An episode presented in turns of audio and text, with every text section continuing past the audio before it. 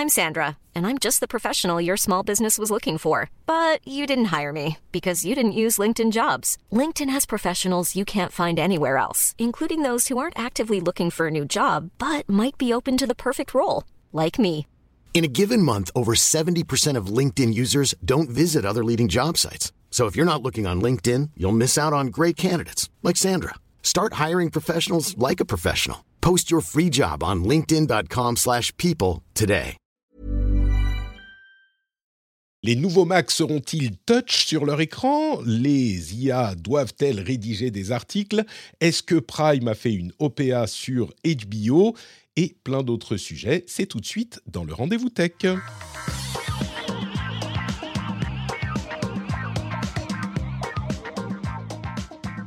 Bonjour à tous et bienvenue dans les rendez-vous tech. Le rendez-vous tech, il n'y en a qu'un, le seul, l'unique. Tout comme moi, je suis Patrick Béja, le seul, l'unique, non c'est pas vrai, il y en a d'autres dans le monde, euh, mais le seul qui soit podcasteur soutenu par ses auditeurs, c'est vous qui me soutenez, comme par exemple au hasard, ceux qui ont rejoint l'émission cette semaine ou la semaine dernière, Hervé, Rikian, Cédric Stanus, Waka TP, Christian J. Bochon, Grish Kaon et les producteurs Raph et Olivier Maury et une mention spéciale que vous devez écouter parce que ça va vous faire du bien et ça va améliorer votre santé. Euh, il semblerait que certains, comme par exemple Julien, aient euh, commencé à courir de plus en plus pour écouter les podcasts. Ce qui veut dire, bon, en plus, il va souvent sur mangerbouger.fr pour avoir toutes les informations sur la nutrition saine, mais grâce au podcast, il est en meilleure forme, en meilleure santé, il est plus beau. Je vous dis depuis longtemps que les podcasts, ça rend plus beau. En particulier les miens. Mais les podcasts, ça rend plus beau. Ben voilà, on a la preuve. Vous euh, courez plus parce que vous voulez écouter les podcasts. Je pense qu'il faudrait qu'on fasse des podcasts beaucoup plus longs du coup. C'est l'épisode 496. On arrive bientôt aux 500. On est en janvier 2023.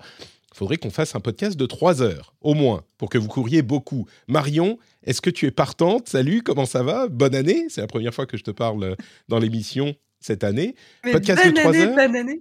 Alors, podcast de 3 heures, écoute, je me suis mise à toi, écouter des podcasts en, en- en courant, mais alors je suis pas sûre d'arriver à tenir 3 heures ou 4 heures là, tu vois. Si je fais une heure, je trouve ça déjà très bien comme, euh, comme but, donc je trouve que justement le rendez-vous tech, c'est la durée parfaite. Très bien, bon, bah, on va rester sur une heure environ alors. Euh, parfait. Jérôme, comment vas-tu? Jérôme Marin est de retour avec nous aussi. Vous étiez là tous les deux il y a deux ans presque au jour près dans l'émission. Ah. C'est incroyable.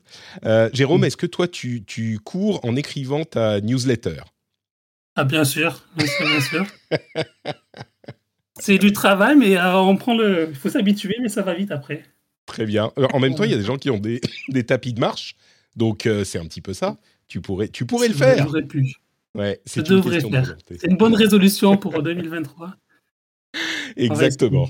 Exactement. Pour la, la bonne résolution 2023, c'est on écoute euh, les podcasts en courant et on écrit sa newsletter en courant aussi.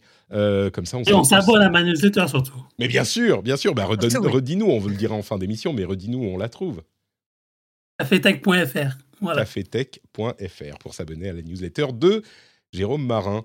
Euh, sur Twitch, puisqu'on est en live, bien sûr, vous pouvez regarder les vidéos en replay sur euh, la chaîne YouTube spéciale pour ça, mais on est en live et on me dit la qualité TV, la qualité vidéo et son, c'est nickel sur euh, une télé. Vous pouvez nous regarder sur la télé. Et j'ai une nouvelle webcam. J'ai une Elgato Facecam Pro qui est la première webcam. Je vous dis que j'adore le matériel Elgato. Ils ne veulent même pas me sponsoriser.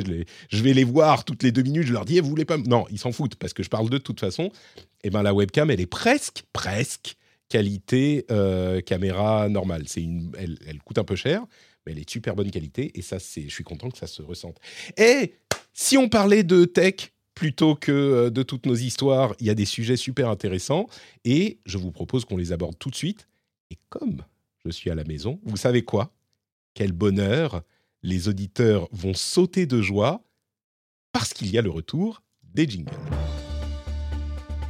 Un peu, trop faible le son là. Donc je le remonte un peu. Vous voulez des jingles plus forts? Dites-le moi dans les commentaires. Laissez un pouce bleu et un like euh, sur le podcast. non, c'est pas comme ça que ça marche. Euh, premier gros sujet. Il y a une petite surprise qui nous a pris par surprise la semaine dernière. C'est l'OPA que Amazon Prime a fait sur HBO. Alors, c'est pas HBO partout dans le monde, mais en France, vous savez que HBO euh, réservait ses programmes à OCS, la chaîne d'Orange. OCS se retire du marché, en partie parce que HBO ne lui accorde plus ses programmes, et on se demandait qui allait récupérer tout ça. En partie parce qu'une série importante commence, euh, a commencé cette semaine, The Last of Us. Et en fait, sans aucun préavis, sans que euh, personne ne soit au courant, c'est Amazon Prime qui récupère les contenus de HBO. Alors, la série The Last of Us, qui est très très bien d'ailleurs, hein, je vous la recommande, même si vous n'avez pas joué au jeu, c'est, le premier épisode est vraiment excellent. La série est disponible pour tout le monde, mais il y a en plus de ça une chaîne HBO Max qui sera disponible bientôt pour tous les contenus HBO, en plus de votre abonnement Prime sur euh, Amazon Prime. Vous savez qu'on peut s'abonner à différentes chaînes en plus. C'est, euh, un gros coup pour euh, Prime. Alors en France spécifiquement, ils n'ont pas les contenus de HBO partout, mais c'est un gros coup. Et puis ça déstabilise un petit peu le, on dit le PAF, non? Ça fait longtemps que j'ai pas parlé de ce genre de choses. Le panorama audiovisuel français. Ah, eh, j'imagine que Canal Plus n'est pas content. Je ne sais pas si euh, on, peut parler en leur nom, mais je peux imaginer qu'ils sont pas super contents de ce qui se passe là. C'est un gros concurrent à Canal et c'est un gros coup pour pour Prime. Encore plus de force et de puissance pour Amazon. Euh, vous allez vous abonner à HBO sur Prime. Marion, toi qui euh, rêves de regarder, euh, je sais pas moi, Westworld? Ou non c'est déjà vu. D'accord. The Last of Us, déjà vu. D'accord. C'est bien, non? Eh ouais, franchement, on a regardé le premier épisode hier, on était, on était à fond. Franchement, très très bon, très très bonne première, très très bon premier épisode, vraiment. Euh, et j'ai pas joué aux jeux vidéo, donc c'est tout à fait euh, regardable sans avoir joué euh, aux jeux vidéo, et on peut apprécier. Euh, mais oui, gros coup. alors, est-ce que je vais m'abonner? Je sais pas, mais par contre, on est en train de reconsidérer notre abonnement Canal+. Et eh, hey, eh, effet mhm. rebond. parce qu'en fait, on a pris un, un abonnement Canal Plus package. En gros, on a un abonnement Canal qui a Netflix, OCS, euh, et donc il y avait HBO parce que HBO était sur OCS avant. Et là, en fait, euh, on est en train sérieusement de, se poser la question parce que on a fini les espèces de promos de notre première année d'abonnement Canal qui nous rendaient le prix intéressant. Et, en fait, maintenant, euh, ben, HBO, qui était les séries qu'on adorait suivre avec Euphoria et compagnie, euh, d'ailleurs, je ne sais pas si Euphoria est encore euh, disponible sur Canal+. Ben, euh, si ça part ailleurs, on, va, on va vraiment se poser la question et on va se poser la question de l'intérêt de, garder Canal+. Parce qu'en fait, on regarde pas tant de films. Enfin, on n'est pas, on n'est pas à la recherche du dernier film le plus récent disponible sur la plateforme. C'est pas vraiment ce qui nous intéresse. Ça nous embête pas d'attendre un petit peu plus longtemps pour la chronologie des médias. Donc, donc en fait, on se pose la question d'arrêter notre abonnement Canal+. Ouais. C'est ça le cœur de la production audio-vidéo aujourd'hui. Euh, la motivation, en tout cas pour les services de, streaming, beaucoup plus que les films, c'est les dernières séries du moment dont tout le monde parle, les séries événements. Et donc, euh, bah oui, si euh, non seulement parce que bon, on parle de The Last of Us parce que c'est l'actualité du moment, mais les séries HBO dans un monde de streaming euh, dominé par Netflix et les consorts, HBO a su rester la maison de la qualité en, en, quelque sorte, avec un certain nombre de séries vraiment appréciées et dans une autre ligue presque que ce qu'on peut voir ailleurs. Et donc le fait qu'il n'y aura plus le contenu HBO, euh, certains étaient, étaient dispo sur Canal+, comme par exemple euh, euh, Tokyo House Vice. of the Dragon House of the Dragon, Tokyo Vice, qui, Tokyo Vice qui est super super bien. Bah oui, ça peut faire reconsidérer les choses à certains. Jérôme, je ne sais pas si toi tu es abonné à Canal+, mais ça pourrait, ça pourrait t'impacter aussi, j'imagine? Moi je pense qu'en fait on fait un peu trop de on, pense que l'effet est un peu trop fort. Moi, pour moi, je pense pas que ça va avoir un effet très important. Déjà, OCS avait très peu d'abonnés sur Canal+, comparé au parc d'abonnés. Donc, la très grande majorité des clients Canal+, n'avaient déjà pas accès aux séries de HBO de toute façon. Euh, et surtout, aujourd'hui, euh, c'est complémentaire, en fait. Aujourd'hui, il y, a certaines personnes qui vont arrêter de s'abonner à Canal+, il y a certaines personnes qui, ont arrêté de s'abonner à Canal+, pour aller sur Netflix ou Amazon. Mais de plus en plus, c'est des abonnements qui sont complémentaires Net, Canal Plus, ça va être plus pour le sport aujourd'hui qu'on va s'abonner. Euh, hmm. Et Amazon, Amazon maintenant a le, le, foot aussi en France. Mais je pense pas qu'il y ait vraiment forcément un effet très important. Euh, alors oui, c'est très symbolique en fait des ambitions d'Amazon et du fait que la télévision change aujourd'hui et qu'une grande chaîne comme HBO, déjà aux États-Unis, lance sa plateforme de streaming, donc HBO Max, qui est disponible dans beaucoup de pays, qui devait être lancé en France finalement, mais comme il y a un changement de direction chez HBO, ils l'ont pas lancé en France en 2024. on savait déjà qu'ils n'allaient pas, ils pas continuer avec OCSA, on le savait. et donc, la logique, c'était qu'ils continuent avec Canal+. Mais le fait qu'Amazon euh, récupère les droits, c'est plus un symbole du, euh, changement euh, de, paysage que, à mon avis, l'impact ne sera pas forcément immédiat et très mmh. important pour Canal+, en tout cas en termes d'abonnés. C'est vrai que symboliquement c'est fort, ça a peut-être plus d'impact euh, chez nous les geeks qui sommes euh, un peu moins, enfin très friands de ce genre de, service. Le, deal semble être jusqu'en 2024. À ce moment, Max, la nouvelle version d'HBO Max devrait être lancée un petit peu plus largement. Nous en Finlande, on a déjà HBO Max et, ça marche très très bien. Euh, mais, mais oui, peut-être qu'on a une sorte de, de loupe déformante qui nous fait grossir le, à, nos yeux l'importance du truc. Je pense quand même que... Ouais, vas-y. Il ne faut pas oublier que Canal Plus a euh, Disney Plus hmm. et a le nouveau Paramount Plus qui vient d'être lancé. Alors, je ne sais pas si ça va marcher en France, mais en tout cas, euh, au niveau des offres de streaming, ils sont pas, euh, ils sont, pas, sans rien en fait. Hmm. Et ils ont déjà Netflix, comme Marion a Netflix dans, ses, dans des offres. Bon, après, je sais pas si beaucoup passent par Canal Plus pour avoir Netflix, mais en tout cas, il y a quand même un package qui est offert aujourd'hui. Alors oui, ils ont perdu HBO Max, ils ont perdu les séries d'HBO, mais je ne sais pas si ça va impacter vraiment le, en termes d'abonnés.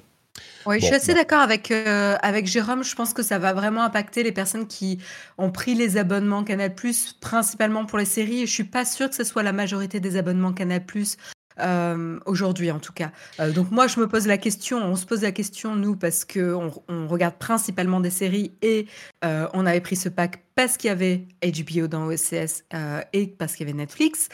Mais, euh, mais je pense qu'on est plutôt niche. Mmh. Bon, bah on verra à suivre euh, sur les, mois et les années à venir. Euh, on va reparler un petit peu d'intelligence artificielle avec évidemment, évidemment, OpenAI. Il y a alors de la même manière que toutes les news étaient sur euh, Twitter et Elon Musk, même si on va en parler un petit peu plus tard, les derniers pendant ces derniers mois, là depuis deux ou trois semaines, toutes les news sont sur une forme d'intelligence artificielle et des sujets liés à l'intelligence artificielle. Il y a plusieurs sujets que je voudrais évoquer aujourd'hui et le premier d'entre eux, je ne sais pas si je vais peut-être euh, en, lister plusieurs, mais l'un euh, des, plus importants, là encore symboliquement, parce que c'est pas forcément la première fois, mais là ça, fait un peu plus de bruit, c'est que CNET, le site euh, d'ActuTech, a testé depuis novembre l'écriture d'articles par intelligence artificielle. Alors encore une fois, c'est pas tout à fait tout à fait les premiers, mais ils l'ont fait depuis novembre sans prévenir qui que ce soit et ils vont clarifier la chose, ils vont dire que désormais certains articles enfin les articles écrits par intelligence artificielle sont écrits par une IA, enfin sont euh, assistés par une IA et revus par des journalistes, ce qui est déjà le cas, et c'est euh, certains types d'articles spécifiquement, hein, des choses comme des données financières, ce genre de choses, euh, ce genre de, de, sujets. Euh, là où c'est important, c'est que c'est une des choses dont on parle depuis longtemps, et on dit, ah, un jour, les IA écriront des articles, et bien là, c'est localisé, mais encore une fois, comme on va le dire souvent, on est à GPT-3 hein, pour, on a encore symbolisé l'évolution du truc. Imaginez ce que ça sera à GPT-20, mais c'est localisé. Et ça veut dire que l'IA peut écrire les articles revus par une personne, là où il aurait fallu pour le même nombre d'articles, peut-être 3, 4, 5 personnes euh, pour, pour produire la même quantité de contenu. Euh, et, et, donc ça affecte le travail très précisément, très littéralement des journalistes. Alors il se trouve qu'on a un journaliste ici dans l'assistance, dans, dans pas dans l'assistance, dans l'émission. Euh, ça pose plusieurs questions. Hein. Il y a une question d'éthique, de euh, d'information des, lecteurs, le fait qu'on veuille savoir qui a écrit l'article et si c'est une IA ou pas, etc. Il y a aussi la question du, travail. Euh, d'une manière générale, je suis curieux de savoir, Jérôme, ce que tu penses de cette tendance. Est-ce que tu penses que c'est important, que ça va grandir Enfin, on en parle beaucoup en théorie. Là, on a une application concrète. Qu'est-ce que ça t'évoque du coup, Jérôme? Mmh. Euh, alors déjà, ça existait déjà depuis longtemps. Euh, AP, donc euh, Associated Press, qui est la grande agence américaine de, qui est un peu l'AFP américaine, fait ça depuis longtemps pour les résultats financiers d'entreprise, qui sont des. alors moi, j'en ai écrit quand j'étais jeune, donc c'est très rébarbatif, c'est toujours la même chose. Ils ont fait tant de chiffre d'affaires, ça a augmenté de tant de pourcents, ils ont perdu de tant d'argent et ça a augmenté de tant de pourcents, voilà.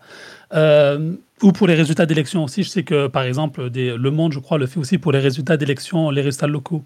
Euh, alors, euh, pour les choses comme ça, ça moi, ça me dérange pas en fait. Parce que c'est vrai que le journalisme n'apporte rien finalement euh, de valeur ajoutée.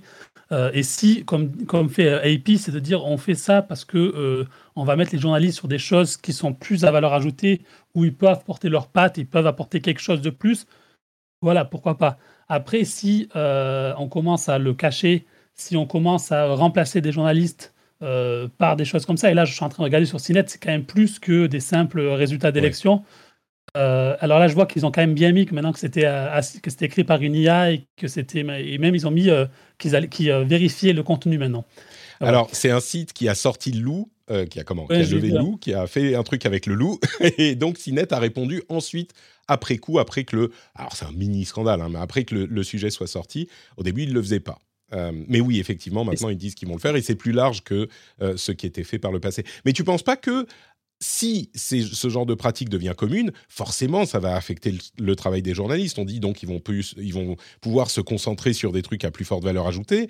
Mais en même temps, si une rédaction a besoin de moins de journalistes pour euh, produire ces contenus-là, au bout d'un moment, ils vont pas euh, sortir, enfin, payer des journalistes pour le principe. Encore que, si le contenu devient débitable très facilement, tout le monde va pouvoir en faire et il faudra une valeur ajoutée différente, comme le font certains, certaines publications déjà aujourd'hui, comme le Financial Times, Blo- Bloomberg, etc., qui engagent des journalistes bien payés pour faire des trucs de fond pour se différencier de la masse de, de juste euh, retweetage de news. Donc peut-être qu'il y a un truc à explorer là-dessus. Mais mais en fait, c'est un peu déjà le cas parce qu'aujourd'hui, euh, la plupart des médias euh, reprennent les, euh, les dépêches AFP, Mm. ce qui ne tu diffé- différencies pas avec les dépêches AFP. Donc, pour se différencier, pour faire payer les gens, parce qu'aujourd'hui, c'est ce que la presse essaye de faire, c'est de faire payer les gens, il faut faire des choses à part, un peu différentes. Donc, à la limite, les- les- moi, je sais pas, il faut voir comment ça se passe, mais je pense que les, les- patrons de presse vont dire ça, vont dire voilà, tout ce qui nous rapporte rien aujourd'hui, ça va être gratuit, on va le faire, on va, on va utiliser une IA, donc ça nous coûtera moins cher et on va utiliser des journalistes pour faire des choses plus intéressantes. Après, il y aura toujours la tentation de dire bon, on va em- embaucher moins de journalistes. Malheureusement, je crois que c'est le- c'est déjà le cas. Quoi. Enfin, c'est un peu Mm. une, une évolution naturelle. Ça pose un peu la question de voilà, qu'est-ce qu'un journaliste? Qu'est-ce que le journaliste Est-ce que le journaliste qui reprend une dépêche AFP, qui fait juste du copier-coller, est-ce que c'est un journaliste? Est-ce qu'il apporte quelque chose ou pas aujourd'hui? Ouais. Voilà, donc, on, euh, appelle d'ailleurs euh, dans les catégories de journalistes, il y a aussi les newsers. Je ne sais pas si ça se, se passe dans les ça. Voilà. Et c'est une catégorie spécifique et c'est généralement pas le travail que les journalistes vont aller rechercher en priorité. Bien sûr, pour expliquer aux gens, enfin, je ne sais pas si tout le monde sait, le travail, c'est on a une dépêche AFP, donc une dépêche AFP de l'agence France Presse qui fait un article, on fait un copier-coller, on change le titre, on met peut-être un chapeau et c'est tout quoi. Ouais. On envoie ça et on signe euh, à l'AFP ou avec l'AFP. Aujourd'hui, malheureusement, c'est une grande partie de la production du- du- des médias en ligne parce qu'il faut faire du volume, il faut faire des pages vues. Et donc, euh, ça permet, ça, ça, ça, ça peut être très, très facilement remplacé par une IA. Après, est-ce qu'une IA euh, peut remplacer des journalistes pour faire des papiers de valeur ajoutée? Potentiellement, parce qu'on voit aujourd'hui que euh, ChatGPT peut faire des choses euh, très fortement à, valeur, enfin, à valeur ajoutée. Le seule question, c'est est-ce que c'est est-ce que c'est fiable en fait? Ouais, Aujourd'hui, ça bien l'est pas. Bah C'est une question justement, de. Ouais. Euh, Justement, on a d'autres sujets sur ce, sur cette, euh, dans le domaine de l'IA. Euh, et, effectivement, tu as complètement raison. La, question, c'est est-ce que c'est fiable? Enfin, il y en a, plusieurs. Moi, ce que, j'aime bien, c'est penser à, euh, comme je le disais tout à l'heure, ce qui se passera dans 5 ans, 10 ans, 20 ans avec ce genre d'outils. Euh, mais il y a des questions qui se posent aujourd'hui. L'une d'entre elles, c'est est-ce qu'il faut les interdire à l'école? Il y a un article intéressant, un éditorial de Kevin Roos au New York Times qui dit ça sert à rien de bannir les intelligences artificielles à l'école pour trois raisons. D'abord, vous pourrez pas. Euh, comment faire pour bannir l'utilisation de l'intelligence à l'école? C'est impossible. Enfin, l'utilisation de l'intelligence à l'école. L'utilisation de l'intelligence artificielle pour faire des devoirs. le lapsus. Euh, non, pour faire ses devoirs, bon, bah, le chat GPT est utilisable partout, les gens vont être euh, malins et l'utiliser de manière intelligente. Bref, même si on peut repérer, c'est compliqué. Mais les autres euh, arguments sont plus intéressants. Il dit ça peut être des outils d'éducation hyper intéressants, utilisés par le euh, professeur, et encore plus, bon, je vous résume en deux mots, hein, l'article sera dans la newsletter, mais euh, le dernier argument est encore plus important, c'est que l'intelligence artificielle, encore une fois, dans euh, deux ans, trois ans, ce genre d'intelligence artificielle générative, bah, elles seront partout. Et elles seront dans le monde professionnel, dans la vie adulte. Et donc, le bannir, euh, bah, c'est pas rendre service aux, élèves. Alors après, ça pose toutes les questions. Est-ce qu'on peut utiliser des calculatrices? Est-ce qu'il faut apprendre le calcul à la base et puis ensuite on se sert des trucs? Est-ce qu'il faut lire des livres ou est-ce qu'on peut juste utiliser euh, l'Internet pour tout trouver? Bon, culture générale, etc. Il y a mille questions et c'est des questions éternelles dans l'éducation. Mais je pense que cette approche qui dit notre première réaction à ChatGPT à l'école, c'est genre oula merde, ils vont tricher pour leurs devoirs. Je trouve que cette réaction est aussi intéressante de dire euh, calmez-vous, c'est un outil, il faut bien s'en servir, mais bannir, c'est pas forcément la, bonne solution. J'ai trouvé ça intéressant. Euh, et puis, il y a aussi un trio d'artistes, enfin trois artistes, qui ont lancé un procès en euh, comment on dit procès de masse, procès à plusieurs, n'importe qui peut. Euh, class action. Class action, oui, je cherchais le, terme français. Je sais qu'il existe. Euh, en français, c'est, je ne sais plus en français d'ailleurs. Contre Stability AI, Midjourney, Deviant, AI, DeviantArt, parce que vous savez, on en parlait ces derniers mois ces outils d'intelligence artificielle générative d'images peuvent, euh, de groupe, merci beaucoup à la chatroom, euh, peuvent être utilisés pour reproduire un dessin ou une image dans le style d'un artiste spécifique. Et donc là, les artistes en question, euh, alors il y en a trois, peu importe leur nom, mais elles ont lancé un procès. Le texte de la plainte est pas parfait, mais ça risque de euh, commencer à lancer ce processus de, bah, de génération justement de lois ou de réajustement des lois pour faire rentrer les IA génératives dans le, cadre de la loi. Et, c'est important qu'on se pose cette question parce que forcément, ça, change les choses et il faut se pencher dessus. Et ben là, ça risque d'être l'un des premiers procès qui va vraiment euh, nous permettre d'étudier la question d'un point point de vue légal. J'aimerais aussi parler de euh, ChatGPT utilisé comme maître de jeu dans un jeu de rôle. Il y a une requête qui a été partagée par notre ami Corben, qui vient du Discord de ChatGPT, euh, qui fait un gros paragraphe, ou deux ou trois paragraphes, qui est vraiment très courte, mais qui formate euh, l'interaction avec ChatGPT à la manière d'un jeu de rôle complètement ouvert et infini, c'est-à-dire que ChatGPT devient votre maître de jeu et vous pouvez faire à peu près n'importe quoi dans ce jeu de rôle qu'elle vous donne. Et c'est un truc qui marche super bien. Le fait que ça vienne simplement, c'est pas un programme qui a été écrit, une, IA qui a été spécifiquement euh, designée pour ça, c'est simplement une requête dans le ChatGPT existante, euh, existant qui dit des choses comme alors tu commences ta réponse par tel type de phrase, tu donnes tant d'options et tu ne réponds jamais autre chose que ça, et puis tu proposes tel et tel truc. Et en plus, on intègre des illustrations générées en temps réel par une autre IA qui va être intégrée à, ce, euh, à ce, tes réponses. Donc, on dit ce qu'on fait, ils nous disent ce que ça donne, on dit ce qu'on fait, ils nous disent ce que ça donne, ils nous donnent quelques options ou une option libre. Ça marche incroyablement bien. Ça, ça aussi, ça sera dans la newsletter, vous pouvez aller essayer vous-même, mais c'est euh, encore un truc qui me, surprend énormément dans l'utilisation des IA. J'en parlerai, peut-être que je vous ferai une lecture euh, dans l'after show pour les patriotes de ça et d'un autre truc que j'ai fait, c'est je lui ai demandé de d'écrire un mail passif-agressif euh, sur une mauvaise lecture de contrat et il l'a fait et après c'est parti dans des histoires de euh, mon, platypus euh, est, malade, mon animal de compagnie platypus est malade donc je suis déprimé. Il me donne des conseils pour aller mieux. Enfin, je vous lirai ça, c'est super marrant. Mais donc, sur ces sujets, bannir ChatGPT à l'école, les procès qui vont commencer, ou si vous avez testé cette, euh, IA, cette version jeu de rôle, je suis curieux de savoir ce que vous en pensez. Peut-être que Marion peut nous dire, je sais que tu as testé un tout petit peu le jeu de rôle toi aussi, c'est incroyable, non? Ouais, c'est assez rigolo euh, de, voir comment il peut fonctionner et quand même faire euh, sortir du, texte lambda. C'est vrai que moi, j'avais utilisé euh, principalement pour, pour générer du texte simple. Là, il va aller chercher une image, enfin, il va générer une image, etc. Après, moi, je l'ai trouvé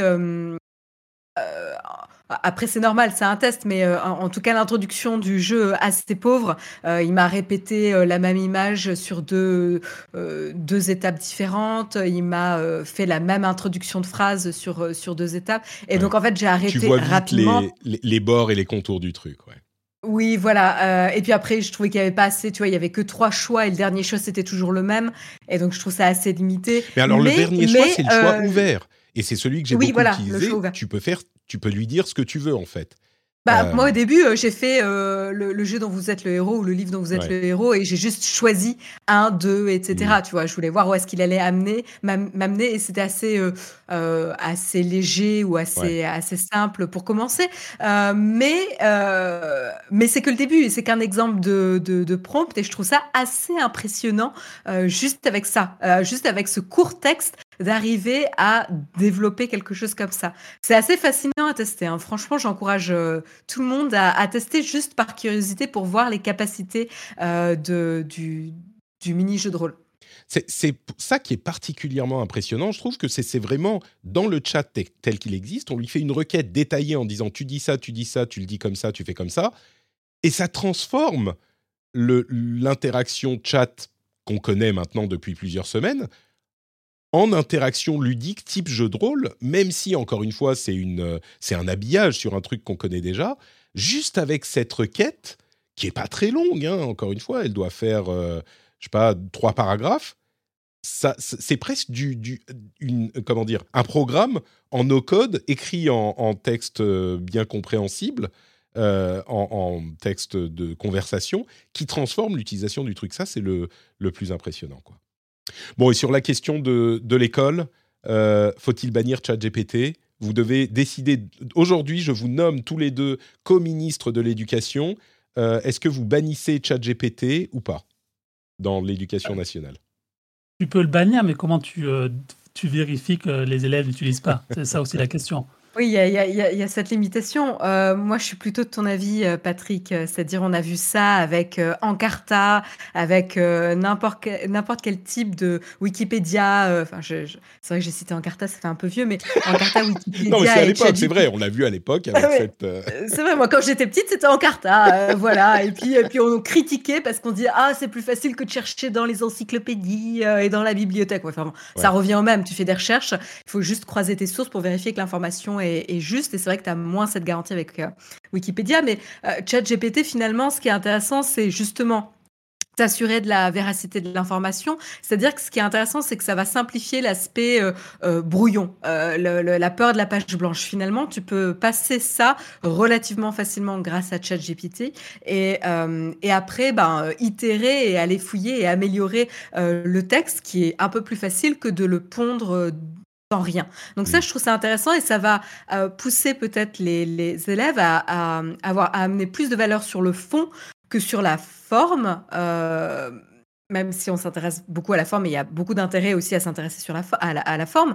Mais euh, voilà, quand tu fais un exposé sur, je sais pas, la Seconde Guerre mondiale, c'est peut-être plus intéressant d'aller vérifier les faits, les dates et les implications géopolitiques que euh, de s'assurer que tu as bien rédigé euh, la chose.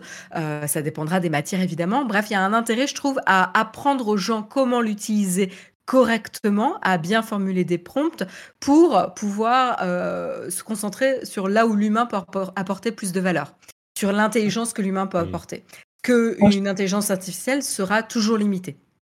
Je trouve très optimiste. Moi, je pense que la plupart des étudiants vont faire ChatGPT copier-coller et puis ils vont prendre leur téléphone ou, pas, ou allumer leur PlayStation et puis ça sera fini quoi. Oui, non mais bien sûr, bien sûr. Mais euh, je trouve ça intéressant d'apprendre à utiliser la technologie euh, et donc du coup, euh, tu vois, il y a un certain génie à chercher à faire le moins d'efforts possible en utilisant les technologies autour de, de toi. Tu traînes trop avec Jérôme, toi, Marion. Avec Jérôme, l'autre Jérôme, ton Jérôme. ah bah, on n'est pas ensemble pour rien. Hein. non, mais c'est vrai, il y a un certain génie à faire le, le, minimum d'efforts. C'est ces personnes-là aussi qui vont développer des outils et, et, des technologies qui vont nous permettre de faire des tâches ou des jobs qui sont plus intéressants et plus enrichissants. si tu sais le nombre de fois que j'ai eu dans mon carnet de, de comment, de de parents d'élèves. Euh, Patrick euh, fait le minimum d'efforts. S'il s'appliquait un peu plus, il pourrait avoir plus que 12. Euh, donc, tu as raison, c'est des gens très bien qui font ça. Très, très bien. Mais disons que je suis d'accord que alors il y a la question de il faut savoir est-ce qu'il faut savoir le faire sans les outils pour ensuite vraiment le comprendre? Je crois que la question est légitime. C'est-à-dire est-ce qu'il faut savoir faire 1 plus 2 et 12 euh, divisé par 3 à la main avec, les petits, avec le crayon avant de commencer à utiliser la, calculatrice. Je pense qu'il y a une valeur là-dedans, effectivement. Mais sur ChatGPT... En, même temps, si ton enfant euh, arrive à utiliser ChatGPT avant d'arriver à faire ce genre d'addition, euh, chapeau. Hein. Mais c'est pas dur. ChatGPT, si tu peux taper ah, la phrase, te... c'est ça qui est le changement de paradigme. C'est que là où. Bon, à, quel âge tu apprends à faire, à faire des, des opérations? J'en sais rien, le mien il y est pas encore donc. Euh. bah, le mien il fait déjà 3 plus 2. Tu apprends ça en grande section. Ouais, tu apprends ça en bah. grande section. Ma fille donc je peux te dire, tu apprends ça en grande section. C'est quel âge? Moi je suis en Finlande, c'est pas la même. C'est quel âge grande section? 5 ans. Grande section, c'est 5 ans. 5 ans, très bien. Bon, ben voilà, on est à peu près au même truc. Mais euh, donc il sait pas encore lire, ok. Mais euh, effectivement, intégrer ChatGPT au-delà de la question du truc de base, c'est vrai qu'en Carta, tu voulais aller recopier mot pour mot l'article il faut que euh, l'espoir, c'est que les professeurs connaîtront ces outils et repéreront une utilisation vraiment euh, paresseuse de l'outil qui est juste un, copier-coller, et donc pourront sanctionner dans, ou, mettre simplement une mauvaise note. Peut-être que le truc, ça sera, bon, bah, tu as juste recopié ChatGPT, tu as deux.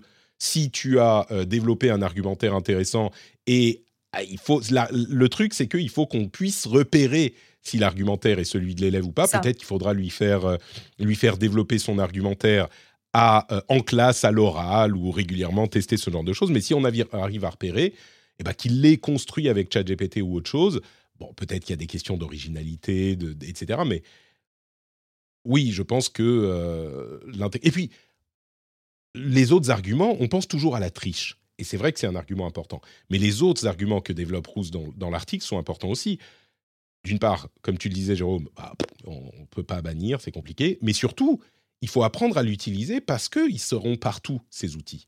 Donc il faut apprendre à les utiliser de toute façon, à les comprendre, à savoir comment ils fonctionnent, etc. Donc, bon. Et apprendre, je pense aussi, euh, les limites de, de, l'IA. Ouais, c'est vrai qu'aujourd'hui, euh, comme euh, c'est l'ordinateur qui le dit, c'est vrai. Hmm. il faut aussi expliquer aux enfants que c'est pas forcément vrai qu'une IA, ça a des limites, que c'était par, par, par, le, par le fait comment euh, ça fonctionne en fait. Et que ça ne sera pas la vérité toujours absolue. Ouais. Comprendre les limites de ces outils aussi, c'est hyper important. Et donc, euh, il faut les, les, les intégrer euh, dans la... Mais, mais c'est ça qui est différent un petit peu par rapport, on fait souvent l'exemple de la calculatrice. La calculatrice, bon, bah, tu lui demandes combien font 160 divisé par 4, il va te répondre et c'est bon. Là, c'est un autre type d'apprentissage de, un peu plus critique et c'est d'autant plus important de, bien le faire. Entre parenthèses, ChatGPT, euh, non seulement, comme on le savait, Microsoft va intégrer euh, ChatGPT à tous ses outils, ils vont euh, ouvrir Azure OpenAI à, à, beaucoup plus de gens. C'est Azure OpenAI, c'est un service, en fait, c'est IA as a service sur le cloud Microsoft. mais en plus de ça, OpenAI est en train de réfléchir à faire une version payante de ChatGPT qui serait plus disponible plus facilement en fait, parce que là elle est souvent surchargée. Mais euh, je suis dans la bêta de, enfin j'ai demandé un accès à ce truc-là. Je vous dirai si ça fonctionne ou pas si je rentre. En fait, c'est intéressant parce que ça pose la question du modèle économique et aujourd'hui il n'y a pas de modèle économique. Et en fait, on fait souvent bah la comparaison avec Google. Google, ça coûte rien en fait de faire une recherche. Pour Google, ça coûte rien. ChatGPT, ça coûte à chaque fois quand vous utilisez ChatGPT, ça coûte quelques centimes parce que ça tourne sur le cloud de Microsoft. Bah, euh, c'est pas tout à fait vrai ce que tu dis. Ça coûte à Google le fait de faire tourner les serveurs et il le paye avec la pub. Là. Oui, non, mais euh, je veux dire, ce que je veux dire, ça coûte, ça coûte pas grand chose en fait. Ça coûte des, une fraction de fraction de fraction de centimes en fait, comparé à ChatGPT qui coûte quelques centimes pour le faire.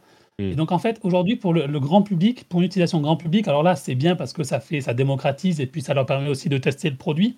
Il n'y a pas de modèle économique pour l'utilisation grand public encore. Et c'est pour hmm. ça qu'ils vont lancer la, truc, la, la, la modèle pro. Donc ça pourrait être quelque chose où on fait une version gratuite pour pousser les gens à avoir la version payante.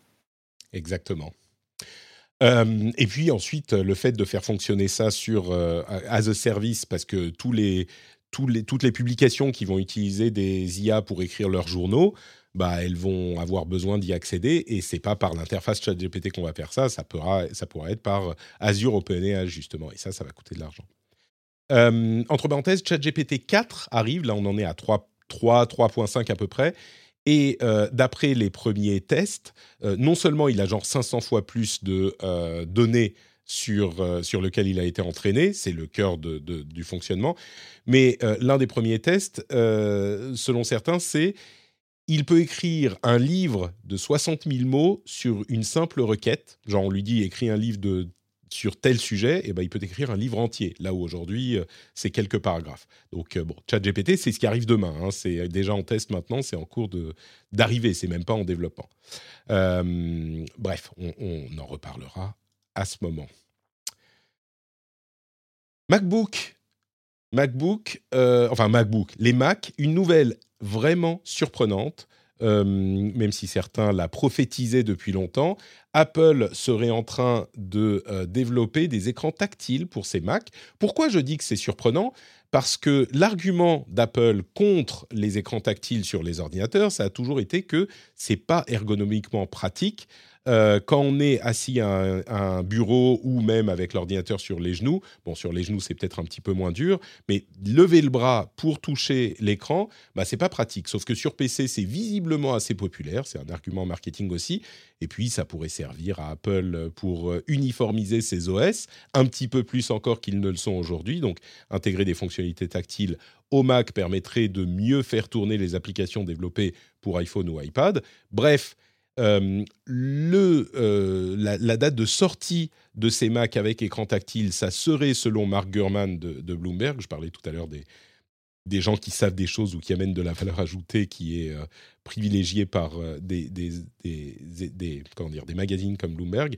Ben, Gurman, est certainement dans le domaine de la tech l'une des, des personnes qui, qui apporte le plus de valeur ajoutée. En l'occurrence, il dit que les premiers MacBook Pro avec écran tactile pourraient arriver en 2025. Alors, c'est pas demain non plus, mais c'est pas dans dix ans. Euh, deux questions. Est-ce que vous y croyez? Et peut-être que je vais poser la question à Mario, parce que... À Mario. à Marion. Euh, c'est un compliment venant de moi. Euh, à Marion, parce que tu, es une spécialiste des, des interfaces utilisateurs. Est-ce que c'est pas une hérésie, un écran tactile sur une, euh, un, ordinateur euh, portable ou non. Euh, et puis, est-ce que tu crois du coup à cette, à cette rumeur? Pour être honnête, il y a quelques années, je t'aurais dit c'est ridicule, ça marchera absolument pas. Et en fait, je suis de moins en moins, enfin, je, suis de plus en plus ouverte à ça, tout simplement parce que les usages évoluent. Ben oui, parce qu'en fait, même moi, je m'aperçois que entre mon iPhone, mon iPad et mon Mac, je me retrouve à vouloir toucher l'écran de mon Mac parce que j'oublie qu'il est pas tactile et que je mmh. je sais plus sur quel, euh, quel appareil je suis. Et donc, intuitivement, je vois un écran, je veux toucher l'objet pour euh, zoomer dessus, pour, euh, pour le bouger, etc. Moi, je travaille avec des, des outils de design type Figma où tu pourrais manipuler ce, ce, type d'objet et ça serait beaucoup plus pratique qu'un trackpad ou une souris. et en fait, je m'aperçois que moi-même, je me retrouve sans faire exprès de temps en temps à mettre le doigt sur l'écran parce que j'oublie que c'est un, un ordinateur. Donc, en fait, euh, je pense que les usages ont, beaucoup évolué ces dernières années. On voit que toute la jeune génération, euh, c'est beaucoup plus intuitif pour eux de toucher directement l'écran montrant l'objet que d'interagir avec un, clavier, une souris ou un trackpad. Euh, donc je trouve pas ça idiot. Alors après, il y aura plein d'implications du type pour, que l'utilisabilité soit, soit garantie, la taille des, des, boutons, etc., ou des éléments à manipuler, parce que c'est vrai que les interfaces ordinateurs sont pas encore adaptées toutes, mais, euh, mais en termes d'affordance, euh, l'affordance, c'est la capacité d'un objet ou d'un système à, évoquer sa, propre utilisation. Bah, en fait, pouvoir directement toucher l'objet sur un écran, c'est le plus évident. Euh, et donc, du coup, bah, c'est vrai que c'est le plus intuitif finalement quand il mmh. pense. Après, que ce soit optimisé pour ça, bah, on n'y est pas encore complètement. D'accord. Mais je, je t'avoue que je suis, je vais dire surpris pour pas dire déçu euh, moi, étant très old school, tu vois, je me disais, non, euh, Marion va défendre l'idée qu'un un écran. Mais c'est intéressant, du coup. Euh, il faut se rendre à l'évidence que les usages évoluent. Et en plus, bon, il y a cet aspect que j'ai évoqué aussi. bah, ça arrangerait bien Apple de pouvoir rapprocher. Moi, je ne pense pas qu'ils vont tout à coup faire une fusion entre les deux OS. Enfin, on ne sait jamais de quoi l'avenir sera fait, mais rapprocher encore un petit peu plus iOS et iPadOS et macOS. Euh, on a vu que ce rapprochement a déjà commencé hein, depuis longtemps avec l'inclusion des, applications et des apps euh, iOS sur Mac. Et c'est vrai que là, bah, pour que ça fonctionne bien, un écran tactile, ça pourrait aider, moi, même si moi j'aime bien le, faire au trackpad. Est-ce que tu crois du coup, Jérôme, qu'il y a une raison plus pratique, genre bah, ça, nous, ça nous permet de plus développer l'écosystème ou ça permet de donner plus de, de, comment dire, relevance? En, français Alors, juste avant de, répondre à ta question, je vais te décevoir encore plus c'est que moi j'ai un écran tactile depuis des années, hein, parce que j'ai un Chromebook Pixel qui est tactile. Euh, au début, je me disais c'est un, un, accessoire, enfin c'est un gadget, je n'utiliserai jamais. Et en fait, comme Marion, quand j'utilise un autre ordinateur, je vais toucher l'écran. Ah oui. Pour, euh, ah oui, et, et, en fait c'est des réflexes. Et tout à l'heure, j'essayais de me dire, de, de dire pourquoi j'utilise l'écran tactile et j'arrivais pas à le dire en fait. J'ai utilisé l'écran tactile, c'est naturel pour moi sur certaines mmh. utilisations d'utiliser l'écran tactile. Euh, et, et, notamment, et je, vois ma, ma, fille qui donc a 6 ans, elle, elle utilise que l'écran tactile. Donc les, jeunes aujourd'hui, ils sont tactiles et euh, utiliser une souris, utiliser un trackpad, mais ça les intéresse pas. Et euh, voilà. Donc euh, il y a vraiment un marché. Et je pense que pour Apple, c'est aussi ça en fait, c'est de se dire pendant longtemps, l'écran tactile c'était un peu un gadget, et aujourd'hui c'est de moins en moins un gadget. Enfin, ça reste un gadget, faut être, faut être honnête. Mais c'est un gadget qui est utile. Hmm. Et ils se disent peut-être, hein, je ne sais pas, je suis pas dans le cœur de leur réflexion, mais il y a les jeunes générations qui arrivent, qui, sont, qui ont été biberonnées à l'iPhone et à l'iPad, euh, et qui vont peut-être un jour acheter un Mac, qui ont peut-être un Chromebook euh, parce que leurs parents ont acheté un Chromebook qui est tactile, est-ce qu'ils vont aller sur un Mac qui n'est pas tactile? Hmm. Je pense que c'est aussi un peu ça le côté de la réflexion, c'est de se dire il faut rester un peu dans l'air du temps. Euh, et puis de toute façon, ça dérange personne. Quoi. Si ton Mac il est tactile, tu n'as pas envie d'utiliser, ben, tu l'utilises pas. J'ai jamais compris l'argument en fait de dire il faut pas que ça soit tactile. Si les gens veulent pas l'utiliser, ils l'utilisent pas, à part peut-être le coût. Mais je sais pas si c'est un coût très important sur un Mac Pro non, ça va pas changer beaucoup. Le, le coût va pas va pas évoluer. Euh, c'est peut-être euh, effectivement plus une euh, question d'usage. Oui, vas-y. Pour, rebondir sur ce que Jérôme disait, ça, ça, ça, n'embête personne le, tactile, sauf dans le cas de la touch bar. cette espèce de touch bar tactile qui est de la plaie de l'humanité que personne n'utilise et qui, merci euh, Apple a avoué son échec et l'a fait disparaître. Mais moi, j'ai encore un Mac les traumas. avec touch, touch, bar avec les boutons qui changent et je ne sais ah. jamais où. Ma pauvre. voilà, je me plains, mais bon, ça va, j'arrive à vivre avec. C'est sûr que c'était une expérience qui n'a pas vraiment réussi. Mais c'est vrai que, alors, d'une part, euh, on n'est pas obligé d'utiliser l'écran tactile nous-mêmes, et puis on n'est pas obligé d'implémenter les usages euh, de manière, euh, enfin, de l'utiliser pour tout, quoi. On a quand même le trackpad, et ça peut être pratique quand c'est pratique, mais on n'est pas obligé de le, faire pour tout. Il y a cette uniformisation des, des développements qui peut être bonne pour Apple, mais je crois que vous m'avez convaincu, c'est aussi et peut-être surtout une question d'usage et de euh, génération. Et, c'est hum, un truc qu'évoque euh, Gurman d'ailleurs. Euh, c'est assez cohérent de se dire que bah, aujourd'hui, on, en a trouvé des usages utiles et puis surtout les gens, les gens ont, grandi de manière différente. Quoi. Donc Apple peut imaginer d'ici à 2025, ça sera un petit peu plus nécessaire pour eux. Bon. Très bien, donc euh, revirement à, 180 degrés pour Apple, c'est pas la première fois, mais c'est pas la première fois et on verra ce que ça donne. Autre chose euh, qu'évoquait la chatroom aussi, il faut dire que souvent, quand Apple implémente quelque chose qui existe depuis longtemps ailleurs, ils le font mieux que les autres. Souvent, hein, pas toujours, mais souvent. Et donc, peut-être que euh, l'utilisation, même si j'ai du mal à imaginer une utilisation tactile complètement différente sur un MacBook de ce qui existe déjà, mais qui sait, peut-être que ça sera mieux fait. Quoi d'autre, quoi d'autre? Bah écoutez, je crois que on va faire une toute petite pause pour vous dire à quel point j'aime mes auditeurs. Il y en a un qui a laissé un commentaire sur euh, iTunes. Il y a eu plusieurs commentaires très élogieux sur iTunes. Je vous remercie tous euh, très chaleureusement. Euh, et, c'est Son, Son Chani qui dit Le rendez-vous tech a su s'imposer comme une référence francophone dans le domaine et c'est plus que mérité, plus que mérité, merci. Patrick est très sérieux dans le traitement de ces sujets sur le fond peut-être, sur la forme, je suis moins sûr. Il les traite de façon approfondie avec ses chroniqueurs. Pas de fanboyisme, si un sujet est couvert, c'est qu'il a de l'importance, que ce soit positif ou négatif. Patrick se fait régulièrement l'avocat du diable, si souvent même qu'il a son jingle pour les situations, pour ces situations. Euh, le podcast est d'une régularité exemplaire, c'est aussi euh, pour ça que je l'écoute depuis aussi longtemps. À l'époque, on essayait d'expliquer c'est quoi Twitter. Oh là là. Euh, oui, c'est vrai que ça fait bien longtemps qu'on Ne rajeunit pas. Twitter. En somme, imaginez un Léo Laporte avec une écharpe, beau compliment, ou un Marcus, Marques Brownlee dans la campagne finlandaise. Ouh là là, très beau compliment, longue vie, rendez-vous tech. Merci à toi, euh, Son Chani, et merci à tous ceux qui ont laissé des commentaires sympathiques sur iTunes ou ailleurs, hein, Spotify, etc. Je ne sais plus si on peut en laisser sur Spotify, mais si vous le faites, c'est très gentil. Et puis bien sûr, patreon.com slash rdvtech si vous voulez soutenir l'émission, si vous voulez devenir un patriote et vous aussi être encore plus svelte, encore plus beau et encore plus intelligent. C'est euh, absolument garanti, sauf euh, que c'est pas du tout garanti.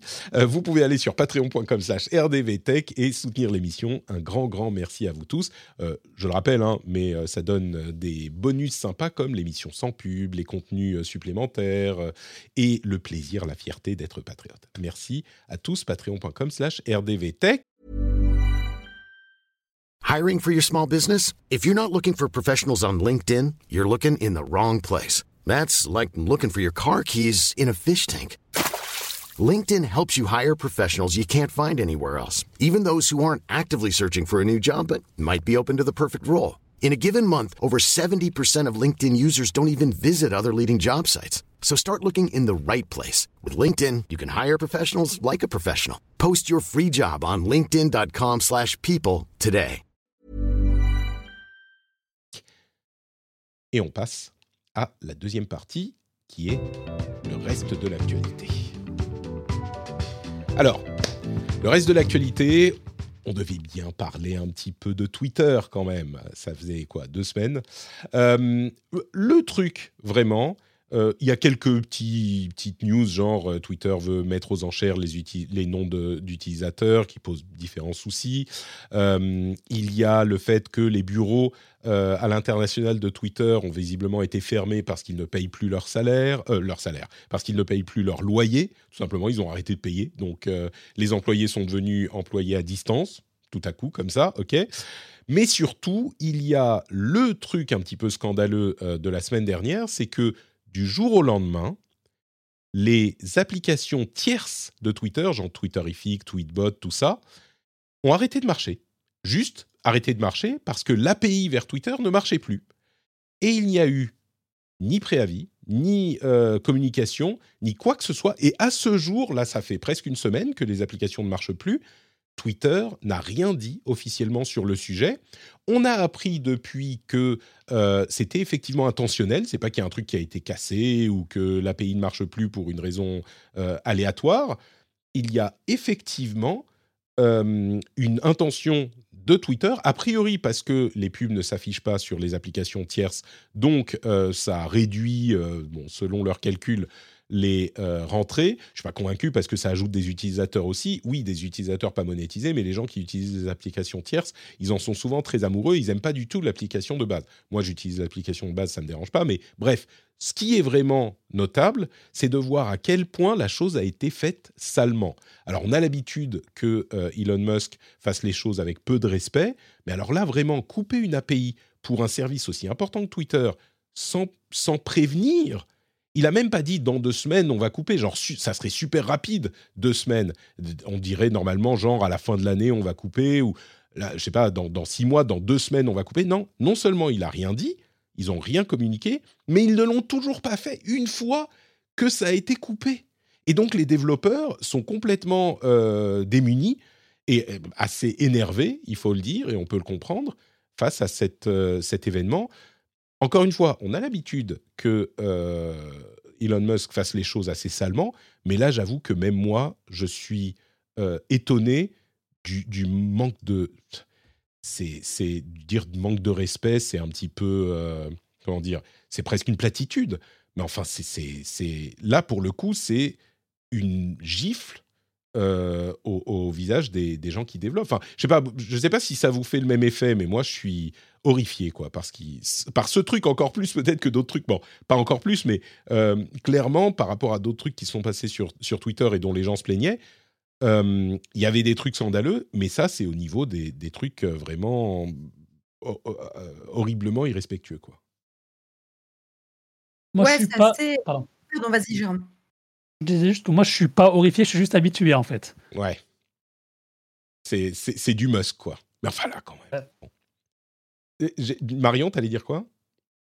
Oui, non, je- ça, c'est triste en fait. euh, Je, je trouve ça juste triste parce que ça, ça montre un manque de respect pour une communauté qui s'est créée autour de Twitter et qui, mine de rien, euh, a respecté Twitter et a euh, contribué au succès de Twitter euh, et s'est tourné le dos à toute une communauté d'ingénieurs et, et qui a quand même permis le, le succès de, du réseau social. Donc, Ouais. euh, je trouve ça juste un peu triste. Déjà qu'ils ont été. Parce qu'il faut bien dire que euh, les gens qui utilisent ces outils, c'est ce qu'ils appellent des power users. hein. C'est vraiment les gens Ouais. qui, qui utilisent beaucoup Twitter. Et donc, c'est un peu le cœur de, de, de- de cible, enfin, le cœur de, le cœur de l'activité de Twitter. Alors, c'est c'est très peu de personnes, hein, je pense, qui utilisent ces outils comparé aux 200 millions de personnes qui sont sur Twitter tous les jours euh, ou tous les mois.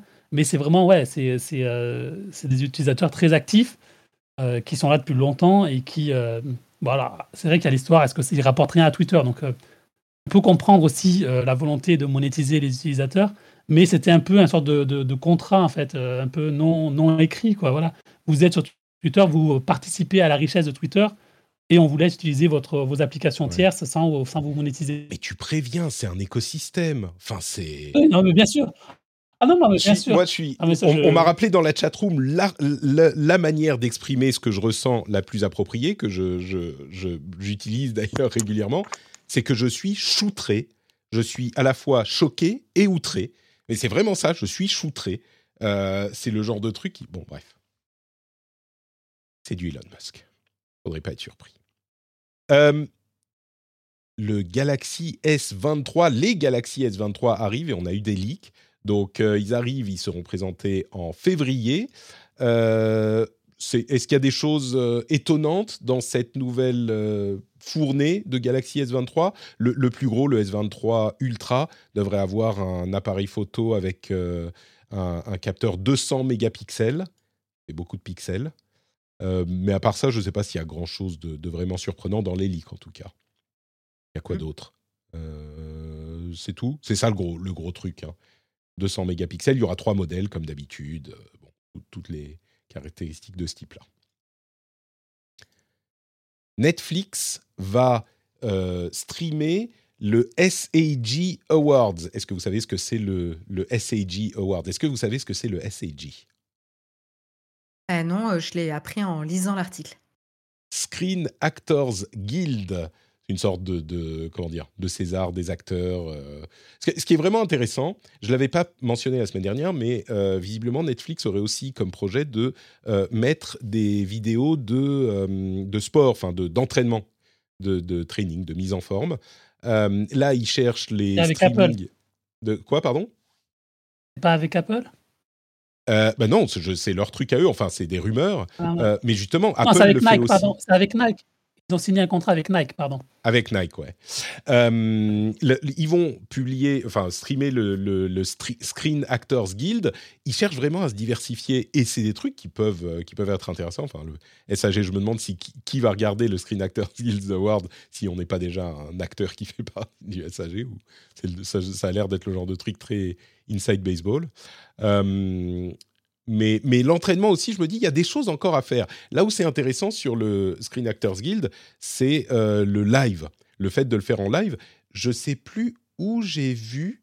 euh, ah, on me dit qu'elles y sont déjà les, vidéos d'entraînement. Ok, très bien. Euh, Quelqu'un va, streamer, c'est peut-être Netflix, le- l'Eurovision. Je crois que c'est Netflix qui va streamer l'Eurovision en live en 2024 ou un truc du genre. C'est les événements live qui sont en train de d'arriver sur les plateformes de streaming. Euh, quelques En fait, news en... Oui, vas-y. Juste, pa- pardon, Patrick. Ce qui est encore plus intéressant, c'est que cette année, ça ne sera pas streamé sur Netflix parce que la technologie n'existe pas. Ça sera streamé sur YouTube, sur la chaîne Netflix de YouTube. Enfin, sur la chaîne YouTube de Netflix, pardon. Tu parles de l'Eurovision? Non, Du, euh, du, euh, du SAG, là, du Ah oui, du SAG, d'accord. Parce qu'ils n'ont pas encore... Ouais. Ils n'ont pas la technologie pour faire du live streaming. Et donc, ça sera sur la chaîne YouTube de Netflix, ce qui est, ce qui est assez rigolo finalement. c'est qu'on va- ils vont envoyer des.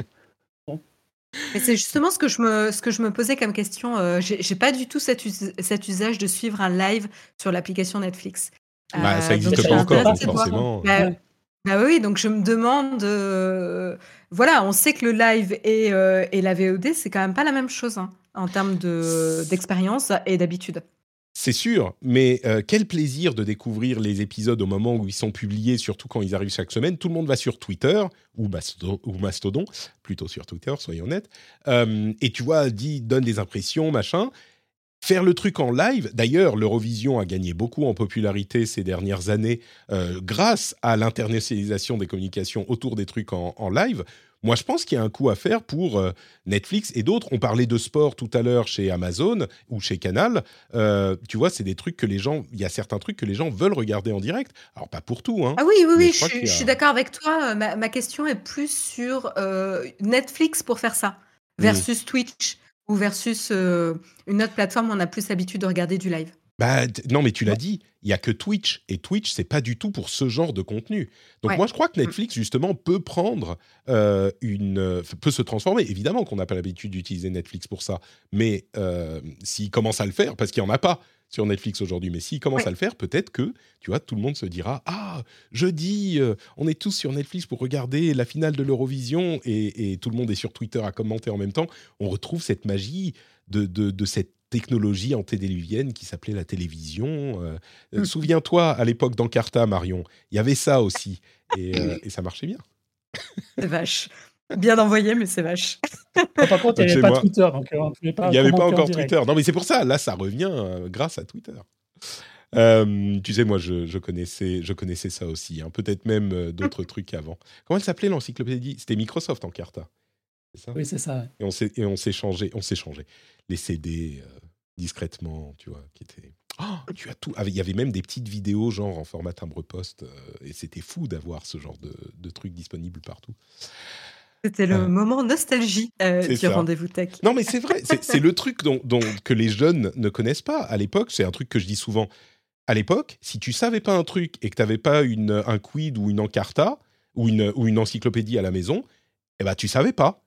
Tu, si tu te posais une question, genre, euh, c'est ça. Et bah, tu, si tu si t'avais pas la réponse, si tu n'avais pas euh, les parents, les amis qui pouvaient te répondre, qui étaient là pour la soirée, bah c'est juste que tu savais pas. C'était terminé. La conversation s'arrêtait là. Moi, ce que je faisais, c'est que j'allais chez les copains qui avaient euh, Encarta pour piquer leur Encarta et en profiter.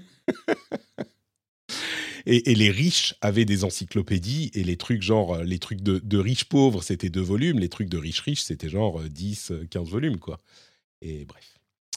Euh, bon, on conclut en disant euh, la Chine a euh, réactivé, enfin a autorisé Didi à remettre ses applications sur l'internet chinois. Si vous savez pas ce qu'est Didi, c'est entre autres une app de VTC, mais ils font beaucoup de choses. C'est un signe de plus que la Chine a décidé de faire marche arrière dans son attaque contre la tech. Peut-être qu'ils ont atteint leur objectif, mais il semble aussi que les impacts économiques aient été trop importants et du coup, il semble réouvrir un petit peu les vannes de manière contrôlée, mais pour le développement des euh, grosses entreprises tech et gaming d'ailleurs. C'est important hein, parce qu'ils ont vraiment, ils avaient vraiment fermé les vannes. On, avait parlé d'Alibaba, Jack Ma, tout ça pendant un certain temps. Ça doit faire deux ans. Et là, ils semblent vraiment faire marche arrière. Euh, l'autre truc qui fait marche arrière, ou plutôt qui recommence à faire marche avant, c'est les valeurs des crypto-monnaies euh, qui montent de 20 à 25% entre Bitcoin, euh, Ether, etc. Donc depuis le début de l'année, ça remonte un petit peu à voir si ça durera. Mais, mais, mais c'est un changement important aussi. Bon, je ne suis pas certain que la confiance revienne dans les crypto-monnaies non plus, mais on continuera à suivre ça. Et voilà pour notre émission. Merci Marion, merci Jérôme d'avoir été en ma compagnie. C'était euh, éclairant comme toujours. Si on veut un petit peu plus de vous sur Internet, où peut-on aller? Marion, Twitter ou moins Twitter?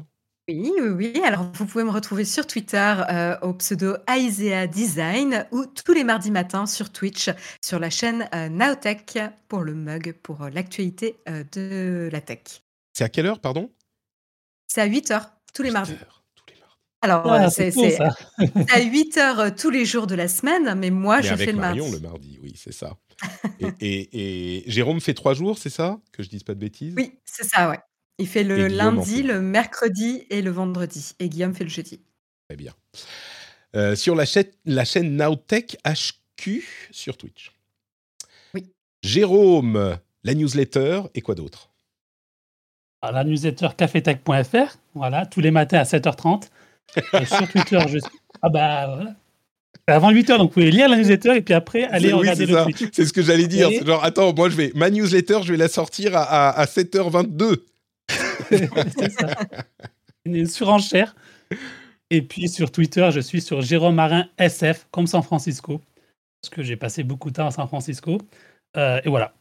Très bien. Merci beaucoup à tous les deux. Pour ma part, c'est Note Patrick un petit peu partout, vous le savez. J'ai aussi une newsletter. D'ailleurs, cette, euh, cette semaine, il y aura des articles intéressants. Et je vais vous mettre un lien vers une vidéo de Science étonnante qui explique comment les IA génératives invente les images. Vraiment le processus informatique, mécanique, technique, euh, qui est hyper intéressant. J'ai appris beaucoup de choses, donc je vous mettrai ça en lien en, bonus dans les newsletters. Vous pouvez vous abonner sur notepatrick.com. Vous pouvez retrouver les liens vers tout ce que je fais. Le Discord pour discuter avec des gens sympas, le Twitch pour regarder en live, le YouTube pour regarder en différé si vous le souhaitez. Twitter, etc. Euh, j'ai même un compte Mastodon, c'est toujours notre Patrick. Donc vous pouvez voir tout ça. Et bien sûr, patreon.com slash rdvjeux. Le lien est aussi dans les notes de l'émission pour soutenir l'émission. Merci à tous ceux et toutes celles qui le font. Merci à tous de nous écouter. Et on revient. Ah oui, on aura l'after show pour les patriotes où je vais vous lire un petit peu de mes, de mes aventures euh, en IA. Il y avait des trucs vraiment drôles, vous allez voir. Mais sinon, on se retrouve dans une semaine pour un nouvel épisode.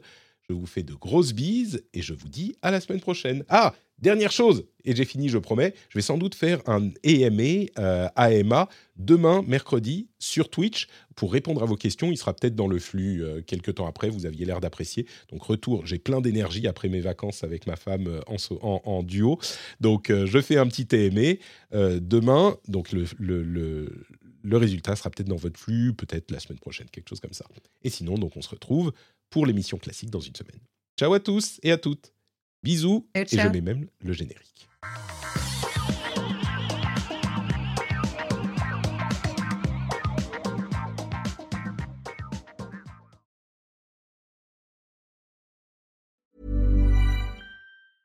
Hi, I'm Daniel, founder of Pretty Litter. Did you know cats tend to hide symptoms of sickness and pain? I learned this the hard way after losing my cat, Gingy. So I created Pretty Litter, a health monitoring litter that helps detect early signs of illness by changing colors, saving you money and potentially your cat's life. Pretty Litter is veterinarian developed, and it's the easiest way to keep tabs on your fur baby's health right at home. Go to prettylitter.com and use code ACAST for 20% off your first order and a free cat toy. Terms and conditions apply. See site for details.